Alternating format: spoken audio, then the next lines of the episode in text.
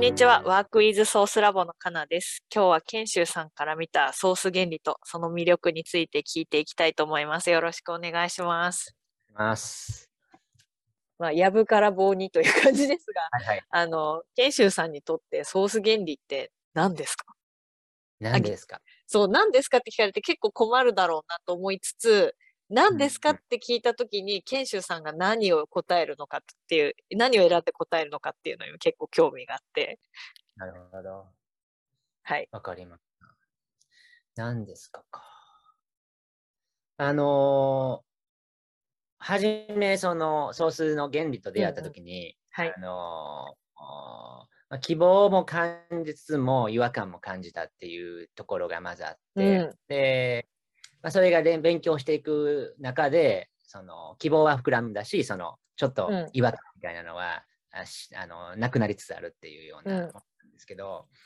だから僕にとって何かって言われた時にはなんか、うん。今進化型組織とかティール組織とかはい。そういうのが、うーんまあ、多少そういうのがあるんだなっていうふうに世の中はい。に広まり始めて、であのまあちょっと流行ったというか、うん。えー、ティール組織に関しては一回ガッと流行っうんて、うん。つき始めてるっていうような感じなんですけど、あ僕の中ではあのこのブームで流行って終わるというものではなくて大きな時代の方向性だと、えー感じていて、うんでただ同時に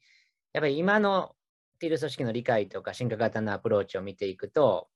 ちょっとこのままでは尻つぼみに終わるだろうなっていうようなところの中で、このソースの原理はちょっと自分にとって希望というか、あ、ここの考え方と組み合わさったら、本当に進化型組織とかティール組織の波が、うん。本当に一般に、えー変わっていく、なんか、うん、流れになっていくというか、うんうんそういう意味で、ちょっと欠けてるピースが、えーソース原理によって埋まりそうっていう期待があうる。ね、僕にとっては。うん、ありがとうございます。これが希望になりそう。その欠けてたピースってどんなことが欠けてるなっていうふうに思ってらしたんですか？あのーまあ、いくつかあるんですが、はいまあ、あのーなんか今パッと思いついたのは2つで、あのーティル組織がどっちかというと、その、旧来のヒエラルキーからの反発みたいな、うんうん。ああいうのも嫌だっていうような、あの、ちょっと、あの、負のエネルギーというか、うんうあのそういうのは嫌だからこっちみたいな感じって、あまりなんか推進力を持たないというか、ん。うん。なんかそういうような、あーのじゃなくて、あなんていうかな、えっ、と、その反ヒエラルキー、それをなしにしようっていうのではなくて、あの本当にポジティブな意味合いでまた違うオルタナティブがあるというか、うんうん。そういうようなことを、えー説明していく上で、前の、え2つの後半の方に行くんだけども、えーっとやっぱり今のあのティールあのティール組織の理解とか進化組織って、あのちょっと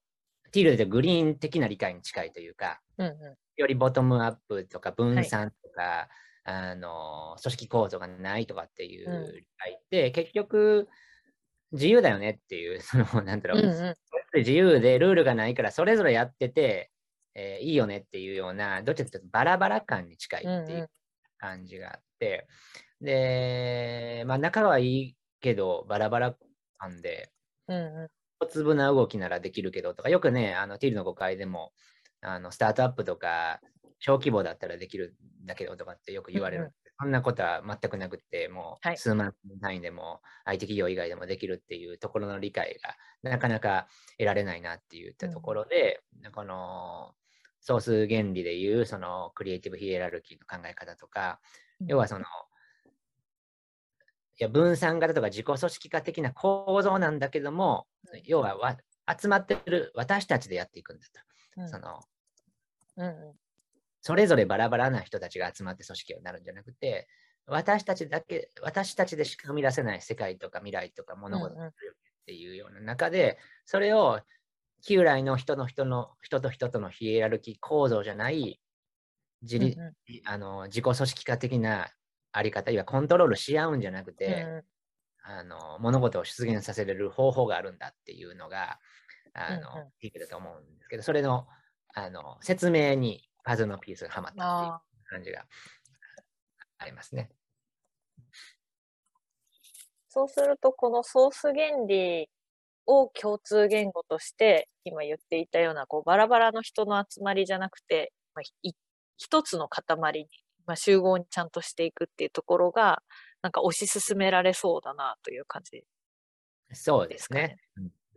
それも少しだけ誤解が生まれそうな。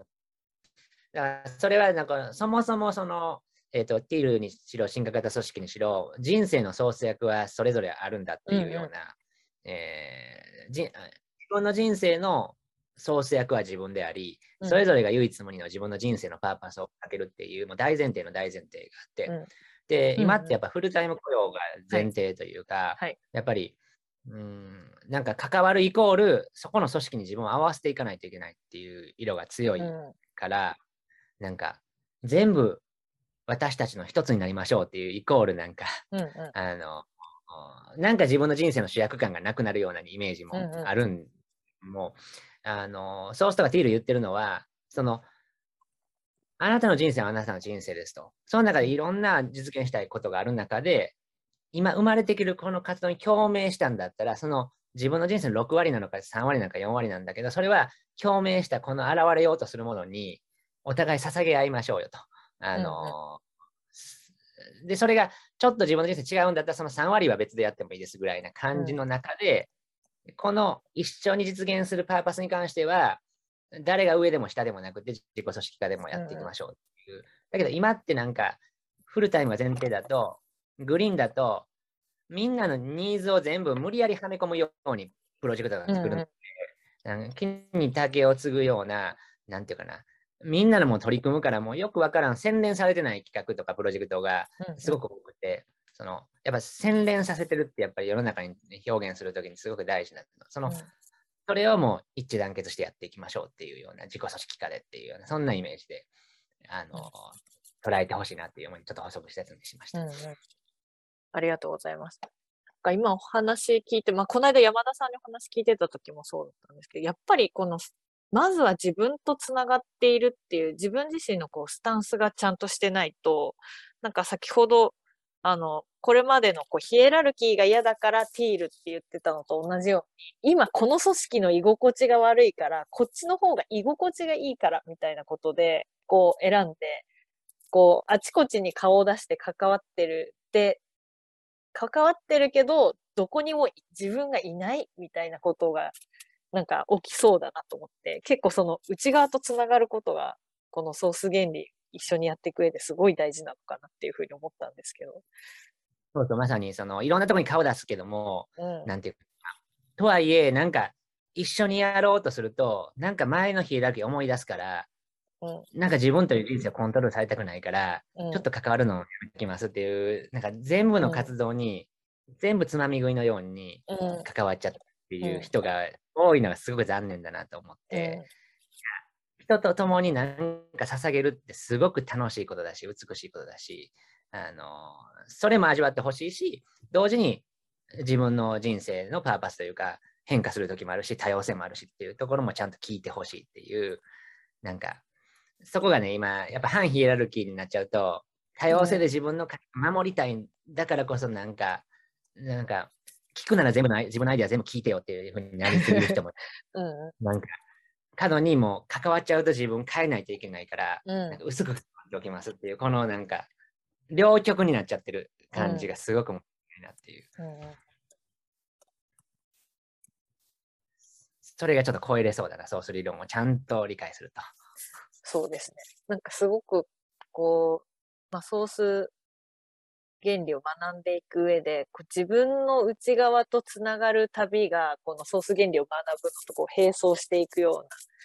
なんか感じにならないと、またこのソース原理を間違った理解をしてしまうかもしれないなって、ちょっと、まあ、自戒の念を込めて今改めて思いました。うん。そう。うん。そうですよね。結構こう自分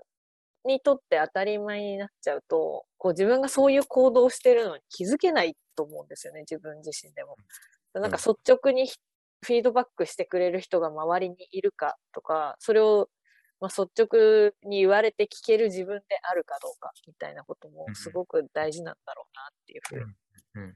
思いました。うん。本当にフィードバックですごく大事で、あのね、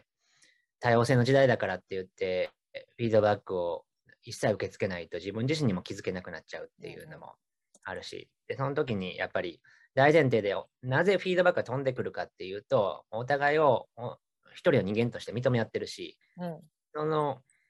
一人一人の仲間が大事だし、同時にせっかく集まってるんだからなんか大きいものも出してあげたいよねっていうふうに思えてるからフィードバックが宝物に変わるんだけど、まあまだちょっとそこの信頼感とかないとフィードバックはやっぱ攻撃に思ったりとか、な自分の相手のいいように持ってかれてるんじゃないかみたいになっちゃうので、このフィードバックしかし合える関係っていうのはすごく重要になってくると思います。うんうんうんありがとうございます。そうですね。この総数原理を通して、なんかその尻すぼみに終わらない、なんか自分自身の人生を生きながら、組織、組織というか、まあ、周りの人とつながって組織化していく。箱が用意してあるのではなくて、まあ、うん。つながってそこにうん。集合ができるみたいな形で協力して進められるといいんだろうなっていうふうにうん今お話聞いてて思いました。うん。本当に。ちょっとキリが良いので、この後、あの、賢秀さんはなんでソース原理に惹かれるのか、その魅力、もう今ちょっと聞いてしまった感はありますが、について続けて聞いていこうかなと思いますが、一回ここで切りたいと思います。ありがとうございました。